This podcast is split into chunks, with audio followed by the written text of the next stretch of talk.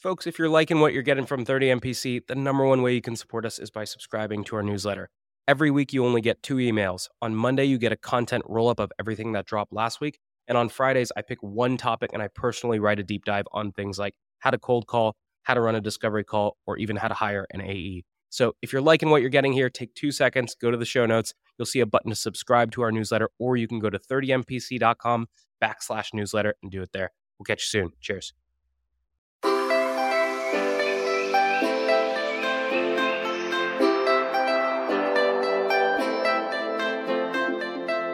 Good morning, everybody, and welcome to this episode of 30 Minutes to President's Club. My name is Armand Farrokh. I'm here with my co host, Nick Cegelski. And today we have Katie Mullen. Guess what? Not one, not two, but nine years in medical device sales, and now runs her own consulting practice. Nick, why should people listen? Katie gives us some practical applications for using silence as a selling tool. And she's also done so many physical product demos that I got a ton of takeaways that actually carry over to my software sale. This one was a really unique listen, and I had a lot of fun with it. Three,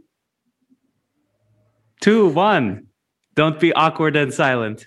Today's tip to optimize your sales day is brought to you by Boomerang. If you get an email and the action required on that email is going to take you less than two minutes to do, do it on the spot. It's not worth adding it to your to do list, having to look at the item, remember what you need to do. That's going to take you more than two minutes anyway. So do it on the spot, get it off your plate. Now, we documented our best templates and tips to help you optimize your sales day with our friends at Boomerang, and you can get that documentation for free at the link in the show notes.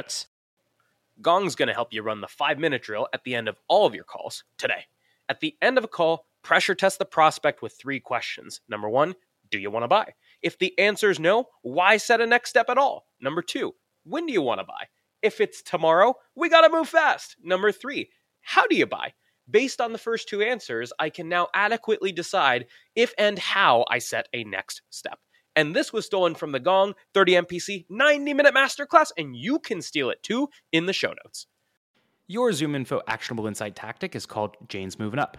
Why? Because that's the email subject line you'll use when you get a real time notice that your prospect Jane just got promoted. From there, in the email, explain how ZoomInfo helps rising sales leaders win their first 90 days on the job by highlighting coaching opportunities or supporting a team wide prospecting push. And you can try out this trigger based email template for prospect promotion and four other scenarios inspired by ZoomInfo's go to market plays. Link in the show notes. Today's tactic to triple your connect rate is brought to you by RocketReach, who provides data that lets you reach out to the right person at the right account at the right time. Every time you're reaching out to an account, pull down the contacts. Again, yes, I know it sucks, but the average tech tenure is two years, which means 50% of the workforce turns over every year. So look up the account, pull anyone who was hired, and scratch anyone who was left.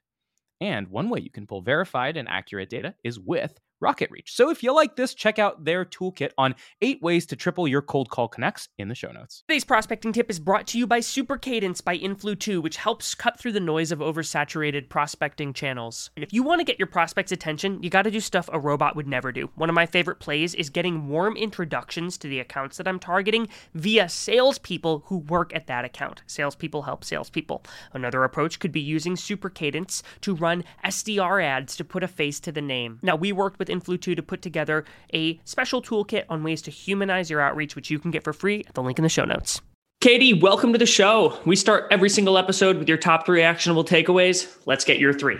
All right. Well, my first tip is for when you call somebody on the phone. So I'm a big fan of using silence when you talk to somebody on the phone. And what I mean by that is, you know, I've done a lot of customer research and obviously done a ton of calls on my own. And what I find works really well and what customers really love is when you just simply introduce yourself and you give them an opportunity to get off the phone if they need to. Now, that doesn't mean that you're losing this opportunity to get to them.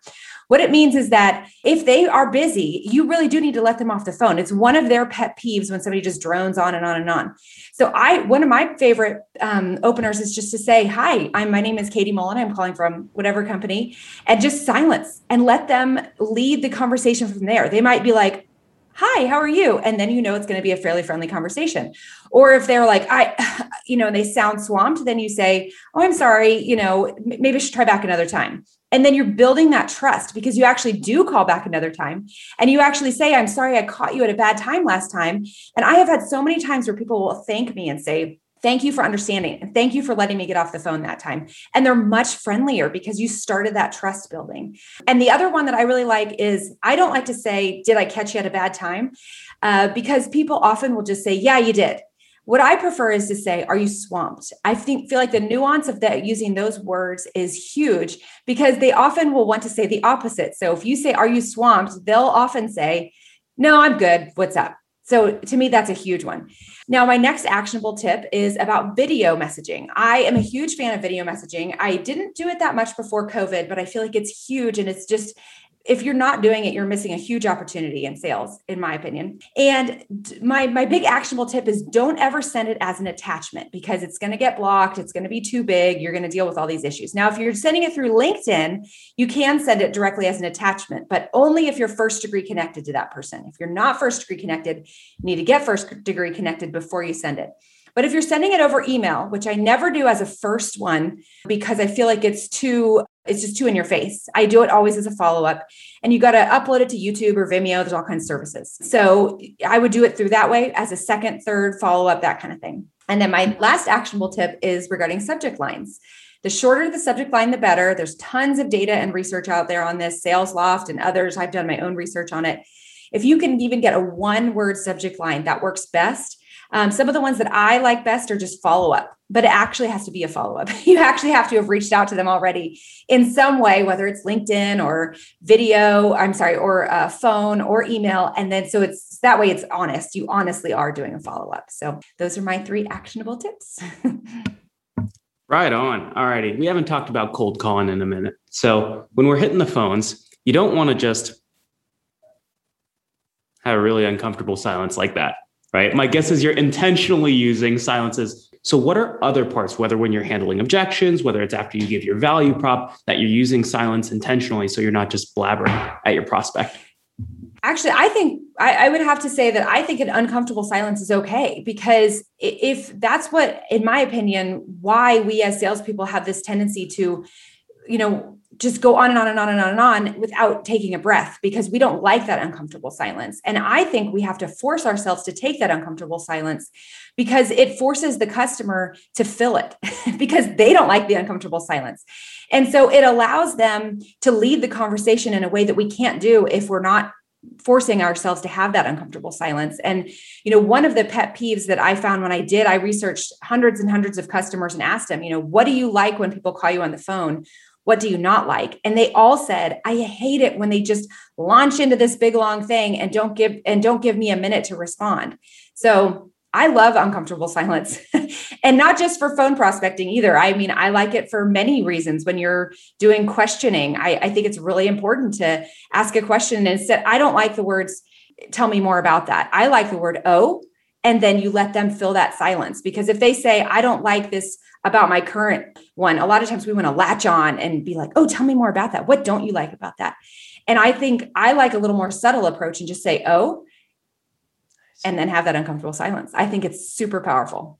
So I want to talk about this cold call, like what happens next. So they've said, no, I'm not swamped. What's up? What do you say there? Because I've heard all different takes on we're the leading provider of X or asking a really insightful question about how they're doing a really niche task. So, what's your approach to, all right, they've given you permission to speak.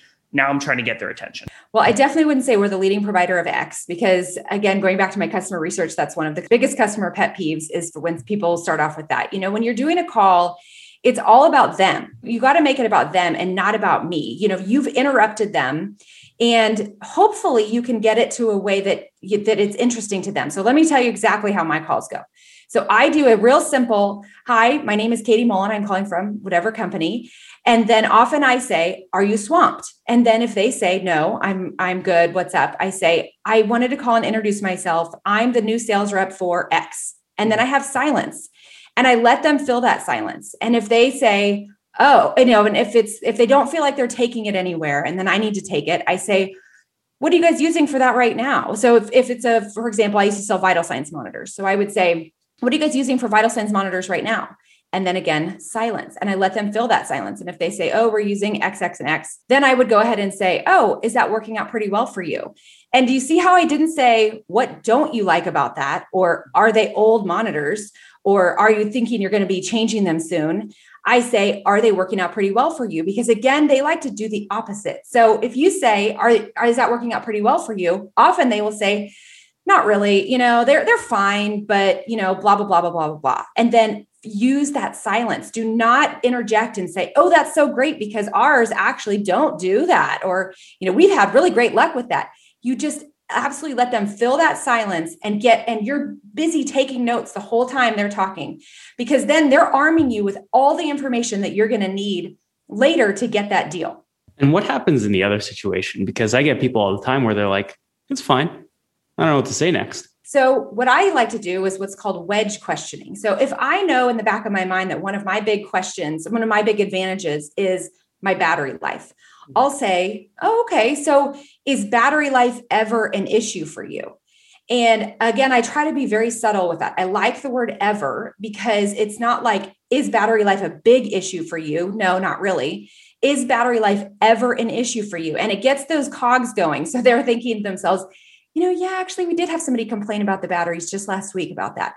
And if they say, no, batteries aren't an issue, then I move on to the next one. Oh, really? Well, what about um, you know, blah, blah, blah. And then I, I continue with those wedge questions where I'm not just going in guns blazing and saying, well, our battery life is so much better than your competitor. I'm finding out what's actually important to them.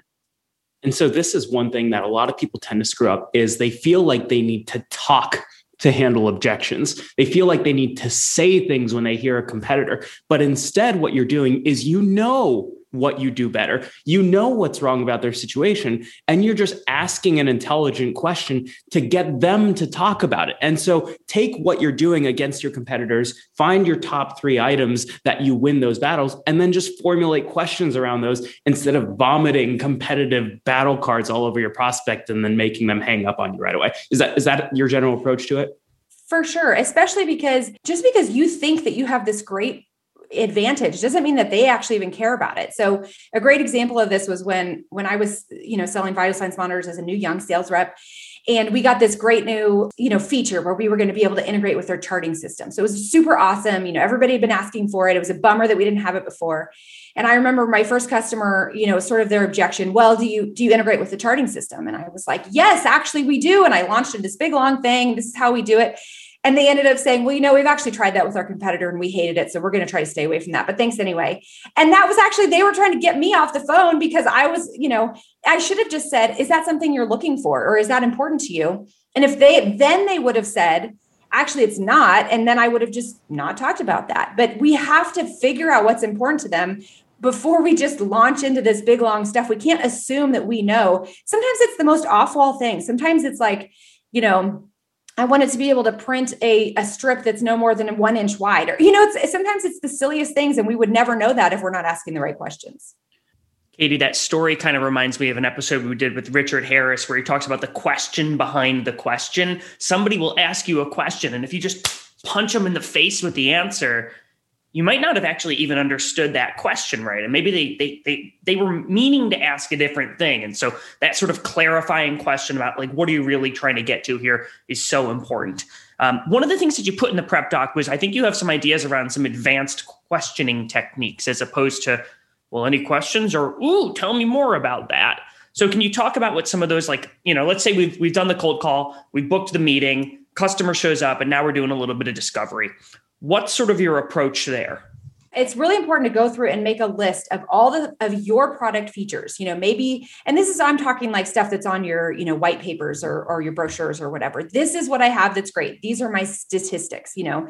This is what i think people actually care about. You've got to really come up with a full list of those and you've got to pre plan your questions to match those before you even get into a meeting before you get into a call. And I think that you can do those discovery questions either on the phone. You know, if you catch somebody on the phone that is re- being real chatty and giving you all this information, just keep going. Like, don't ask for a meeting. You know, you'll probably get a meeting out of it if it's going well, but get all that information first because when you actually get there and do a demo, if you have all that information, you're going to be much more successful because you're not going to go in talking about the battery if they don't care about it you're going to then group when you get into there to do the demo if you've already done the questioning then you're going to be able to say well, thanks so much for having me. Last time we, you know, chatted on the phone, you told me that X, X, and X was important to you. And now that I'm here in front of you, I want to show you, you know, what our product can do. So if you get that opportunity, I would do all that advanced questioning before you even get there. Now, if you can't and you feel like you're getting rushed off the phone, but they agree to have a meeting, that's when you go in and you don't even talk about your product. You know, maybe you don't even bring it in to the first meeting. Uh, but you certainly, if you do bring it in, you set it aside and you go in there with a pen and a paper and you start those questioning. And because you still have to get that, you can't just go in and do a demo, you know, your standard 15 minute demo because there you might be speaking for five minutes about something they do not care about and then you've completely lost them. So you've got to do that questioning before you ever do the demo.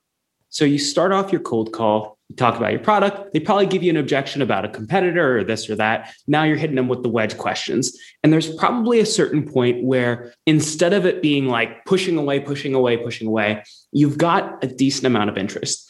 And what you're saying is if there's if they're now taking a step forward, don't jump off the phones right away. And so how do I know when is good time to strike when the iron's hot and set the next meeting versus continuing to keep peppering you with questions? I mean, I think you just have to take the cue from them. If they seem like they're enjoying the conversation and they're continuing to give good data, just keep going because they're enjoying it. Now, it's pretty clear, in my opinion, when they are starting to, you know, maybe they'll get interrupted by somebody and they'll be like, hang on a second. And then you can hear them talking to somebody. And then you, that, that's when you kind of are like, okay, they've, they've given their time or maybe they start to you can tell that just the difference between being super engaged to kind of like pausing and maybe you can tell they're checking their email or something so that's when you say well you know it sounds like you're real swamped. I'd love to set up a time to come in and show this to you. Would that make sense? I love that phrase would that make sense? Because it's not like can i come in? It's you know that they might say well yeah that that makes sense but let's not do it yet or whatever. So anyway when you go in for the for the kill i'm more of a, a soft closer rather than a hard closer. So we talked about going in for the kill. We talked about one major objection competitors. There are probably some other common objections you get like call me in six months for example. Do you have a general approach to how you handle those types of objections the more common swats you see out there yeah, well, uh, real quickly, but I would say on the competition, another one of the uh, pet peeves that my customers told me was actually negative selling the competition. So if they ever bring up the competition, I would really advise you to just do not join in and say, "Oh yeah, you know, I agree that's terrible." Or you know, "Oh yeah, I had another customer who you know had that same problem." Just let them talk and and be a listener, but do not join into that negativity. As far as the, you know, let's call you and eh, call me in three months, I love that. I think that's perfect because then what you do is you you have permission. Again it's trust building. And it depends on your what you're selling. You know sometimes the sales cycle is shorter but generally if you're selling something that's fairly complicated the sales cycle is going to be longer. They do actually need to be interested and they do actually need to be close to a budgeting process or something because they're busy. They're not going to be interested in your product unless they actually need it at some time in the future so I love it when somebody says that. Then when I, if they say call back in three months, I call back in two and a half months because they're not keeping track of what time they actually, you know, what time of year they told me to call. Then I don't want to miss the boat. And I say, you know, we chatted on the phone three months ago. You asked me to follow back up. How's it going now? And you remind them that they asked you to follow back up. And so you're not missing that opportunity. And they're not going to probably remember the conversation, but they're going to, if, if they say, oh, I asked, if they think to themselves, oh, I asked her to follow up this, then that now you really have a good call going because you've waited, you were patient, and they asked you to follow up. So I'm a big fan of that actually. Sometimes what I find too is if if somebody's kind of feeling, you're not feeling it, you know, you're on the phone with them and you're just, it's not going well, you can tell. I, I love to say, well, it sounds like you're swamped. Would it make sense if I follow up with you in a month? Because a month is short enough that nothing's going to be happening too much in a month. And then when you call to follow up, again, you've got that permission. I had one customer where I ha- I called him every month for like a year and a half, and by the end, we we had a great rapport going. He was like, "Man, you're you're persistent. I love it." And then when they finally did need my product, he really wanted to give me an opportunity because we had a rapport now. So I, you know, I'm I'm a big fan of the follow up, timed follow up for sure. But you have to ask for permission. You know, I think that's the key. So, one of the things that I struggle with a lot is you'll get these people where you know there's a buying window in Q3, for example, and it's Q1 today. And I, I don't know the cadence or the frequency to be keeping up with them so I can still keep the account, but I'm not being annoying, but I'm staying top of mind. And so, do you have any recommendations, whether it's LinkedIn touches or email touches or just calling every once in a while to stay on top of your prospects when there's not an immediate selling opportunity? Yeah, I think there's a couple things there. The first one I always do to make sure that you don't miss an opportunity is to ask them when their budgeting process begins. Because if you know they're going to be buying at a certain time, they're going to have to plan that ahead of time. So if their budgeting process begins in March, make sure you follow up with them in February or even slightly before that to make sure you're getting ahead of the budgeting process. So that's one thing. Um, the other thing is, you know, research shows, again, going back to like SalesLoft has done a lot of research on this, varying the cadence is really effective. So, you know, maybe one day you f- follow up, you know, I think, and I think it depends too on whether you're still trying to get that first contact with someone. Are you prospecting or have you already had a conversation with them and they're just not responding to you? So if you're prospecting, I think varying it is great. You know, I start off with usually like a week and then maybe do four days on the next one and then another week and, and vary it. Let's say, however, that you have called someone, they asked you for a quote, and then they just what I call go dark. You know, you don't hear from again. You're like, no news is not good news. What should I do? Um, I there's there's several different ways to do it. Send them a video message. You know, get them to just say, hey, I just want to make sure you got the proposal. And a lot of times that will just spur them on to at least say, yes, I got it you know, I think another great way to do it is to try to get them on the phone. I love to send an Outlook message, an Outlook invite, I should say. And I would only do this to somebody that you've already talked to who actually showed interest uh, because it's pretty brave. But I, but oftentimes, you know, they don't like to go back and forth and say, oh, you know, how does Tuesday at four look? If that doesn't work for you, how about Wednesday at one?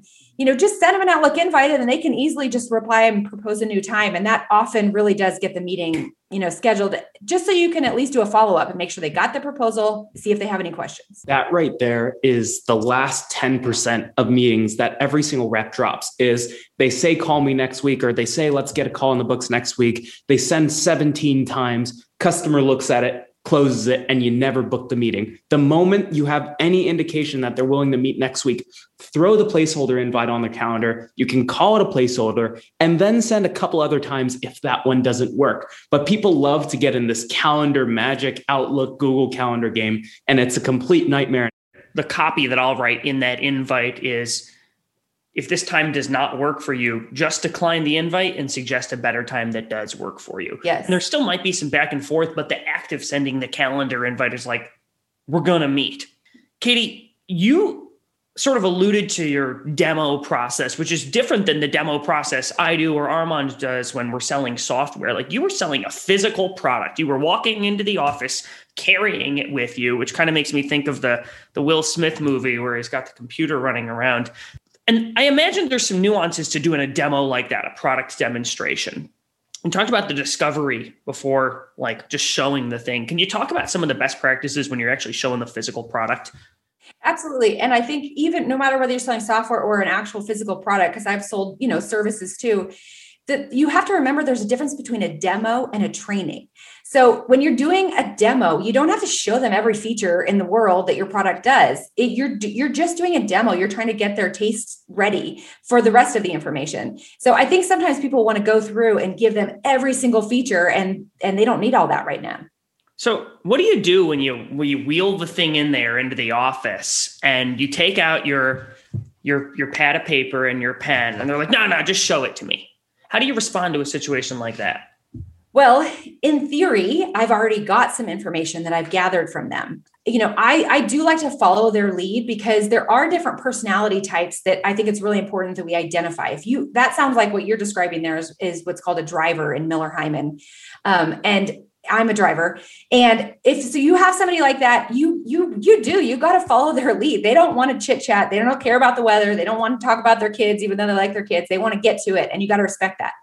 But hopefully you've at least gathered some information. But if you haven't, you still start your demo.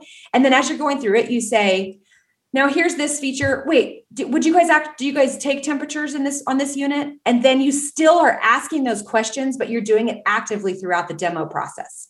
And so when you've got someone who's very direct and to the point what are some differences that you're doing in discovery and demo versus somebody who's a little bit more chatty fun to work with is willing to go back and forth with you well succinct. You've got to be super succinct. Um, and and sometimes people is confuse an analytic which is what the term that i use with a driver. So the the they're kind of similar but an analytical person wants all the information. And they do want it now but they want tons of data. And a driver you know we what phrase that i use a lot is that'll do. You know i use that in my personal life. I use it in my business life. Like that'll do. And so i think that's it's important to keep it super short and you got to read their cues you know if but the thing about a driver that's good is that they're going to interrupt you and they're going to tell you what they need particularly as a as a customer i did a webinar a couple i don't know last month or something with a um, like a ceo and a, and a chief nursing officer and all these people and it was hilarious because the ceo was so she would say I tell sales reps if you get past one sentence, I'm not going to talk to you. and so, I mean, it was a perfect example of, but she was leading the leading the charge. So as long as you follow her, you're going to be fine. I think it's important to keep it interactive and ask those questions. Like I think I think you can very simply say there is actually this feature that allows for you know you to take pressures on neonatal babies. Is that something you guys? You may show you that feature? And if they might say, well, yeah, you never know, we might get a baby here and then, or they might say, no, absolutely not, no babies. you know, so you just you keep it interactive and you ask those questions, and again, leave leave that room for silence because it will force them to to fill that silence and allow you to lead the demo where they want it to go.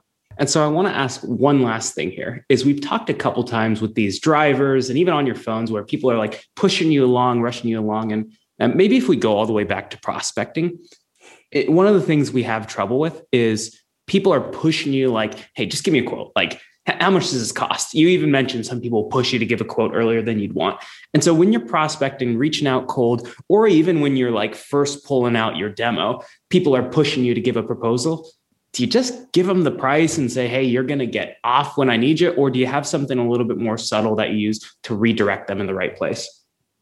I like to use a range because if you are a driver, you do it's, it's so annoying when somebody when you ask for something and you're like just just give me a range like i just need a range so I think it's fine to give a range, but I do not get forced into doing a quote. And here's why because it can come back to burn you. If you assume that they're not going to need certain features, and then you give them a quote and they budget for $40,000 and then they come back when it's time to buy it and they're expecting something totally different, you've burned yourself big time. So I think that it's fine to give a range um, you know, I th- sometimes they would say, well, what was what's the, what's the general, you know, just what are we looking at here? And I'd be like, I mean, it could be anywhere from 1500 to, you know, 7000, depending on which features you choose. You know, can I ask you a few quick questions about which features you need so that we can, you know, drill down? And I usually explain that I don't want you to budget. I don't want you to under budget because you're going to come back and be mad at me later. And I think most people respect that. All right, Katie, this has been awesome. We've we've gone through prospecting, really great discovery, some cool demo best practices that I actually think apply a ton to some of the software sales that Armand and I are doing. We got to move to the final question now. And so we talked about a ton of really great habits, some good questioning habits in today's episode. We got to talk about a bad habit now. And so my question for you is what is one bad habit that you see most salespeople doing that you think they need to break, throw in the trash, and stop doing because it's hurting more than it's helping? Okay. I would say on the prospecting, I have two actually, if that's okay. Number one, do not talk about ROI on the first call. It is a huge pet peeve. Everyone does it. It's white noise. If you say something like, you know, if if I can show you how I can improve your ROI or I can show you how you I can you can improve your costs, would it be worth your time to talk to me? Throw that in the trash. Do not ever use it. Nobody likes it. Customers hate it. Now, the other one, and you guys feel free to not use this on this episode because I know it goes contrary to what you guys believe, but I do not like the permission based questioning because I think it puts you in a position of inferiority from the beginning. Yeah. And so I would never say, like, can I get permission to ask this, blah, blah, blah, because you're just, it, it's fluff. You're wasting their time. Just ask it, you know, because your time's valuable too. You're a person too, and you have a job to do.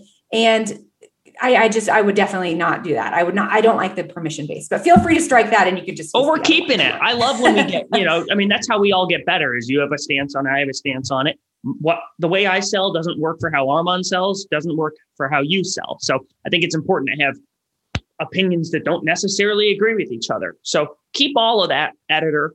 Um, hey, this has been a blast. Thank you so much for coming on. Is there anything you want to plug before we jump off here? Yes, I do actually. So traditionally, I do sales training for sales teams where people will hire me and I'll train their whole 20 person team or whatever. But I've been getting a lot of requests lately to train individual people. And I have finally had the time to put together a what sort of a boot camp. So I'm going to be uh, starting a boot camp in April where individuals can sign up. We're going to cap the class at 20 people so it can be real interactive and it'll be like a combination of video modules with uh, uh, weekly calls to you know and it's going to be everything from how to write a good letter or what you know more in depth on prospecting and um, what to do in a meeting and video messages and all kinds of things so if you want to come check me out on there i'd love to have you Beautiful. Everybody go check out Katie's stuff online. This has been a blast. Stick around for a 60 second recap coming up soon. Cheers. Today's deal acceleration cheat code is brought to you by Pipedrive, which is a CRM built by sellers for sellers. The best way to drive your pipeline forward is to every single day pull up a list of all of your open opportunities and look at each opportunity by stage and think, what can I do today that will increase my likelihood of winning this deal? That's how you keep your ops moving forward in between meetings that you have on the calendar. Now, we documented five cheat codes that can help you cut your sales cycle in half with Pipedrive. There's a link in the show notes to steal them. This actionable competitive tactic from Klue is the trap question. Steer discovery toward the winning zone. If we're competing with a podcast that has no newsletter or webinar series, we might ask a trap question like How do you figure out if those podcast listeners are making their way to your mailing list? And when you're in a head to head, there's no better way to prepare for your next competitive battle than with our trap questions and battle card templates from our friends at Klue. The link's in the show notes. Here's my secret to being a sales superhuman it's auto reminders for everything. If I expect any reply from a prospect, I press Command H, and Superhuman pops it right back into my inbox if I don't get a reply in two days. That means if you handle an objection, if you suggest times for a meeting, or if you ask for cuts back on red lines, always create a two day reminder task and assume they will not reply. So if you want to follow up on time every time, you can get a free month of Superhuman by checking it out in the show notes.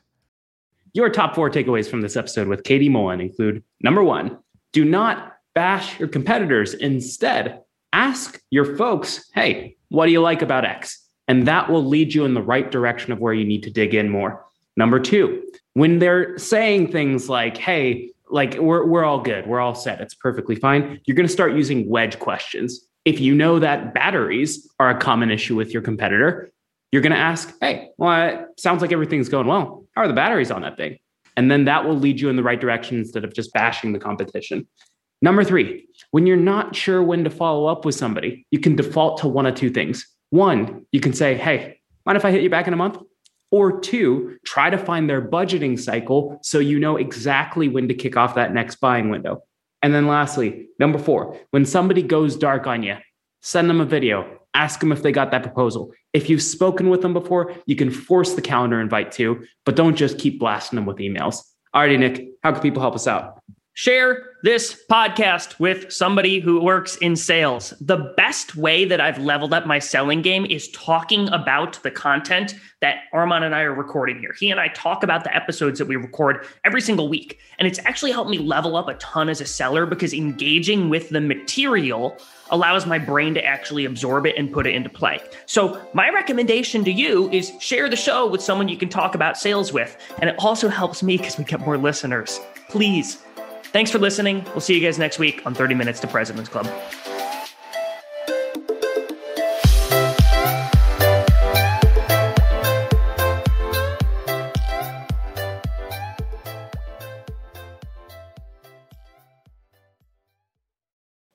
Gong's going to help you run the five minute drill at the end of all of your calls today. At the end of a call, pressure test the prospect with three questions. Number one, do you want to buy? If the answer is no, why set a next step at all? Number two, when do you want to buy? If it's tomorrow, we got to move fast. Number three, how do you buy? Based on the first two answers, I can now adequately decide if and how I set a next step.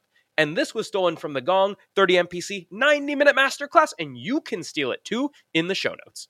Today's prospecting tip is brought to you by Super Cadence by Influ2, which helps cut through the noise of oversaturated prospecting channels. If you want to get your prospects' attention, you got to do stuff a robot would never do. One of my favorite plays is getting warm introductions to the accounts that I'm targeting via salespeople who work at that account. Salespeople help salespeople. Another approach could be using Super Cadence to run SDR ads to put a face to the name. Now, we worked with Influ2 to put together a special toolkit on ways to humanize your outreach, which you can get for free at the link in the show notes notes.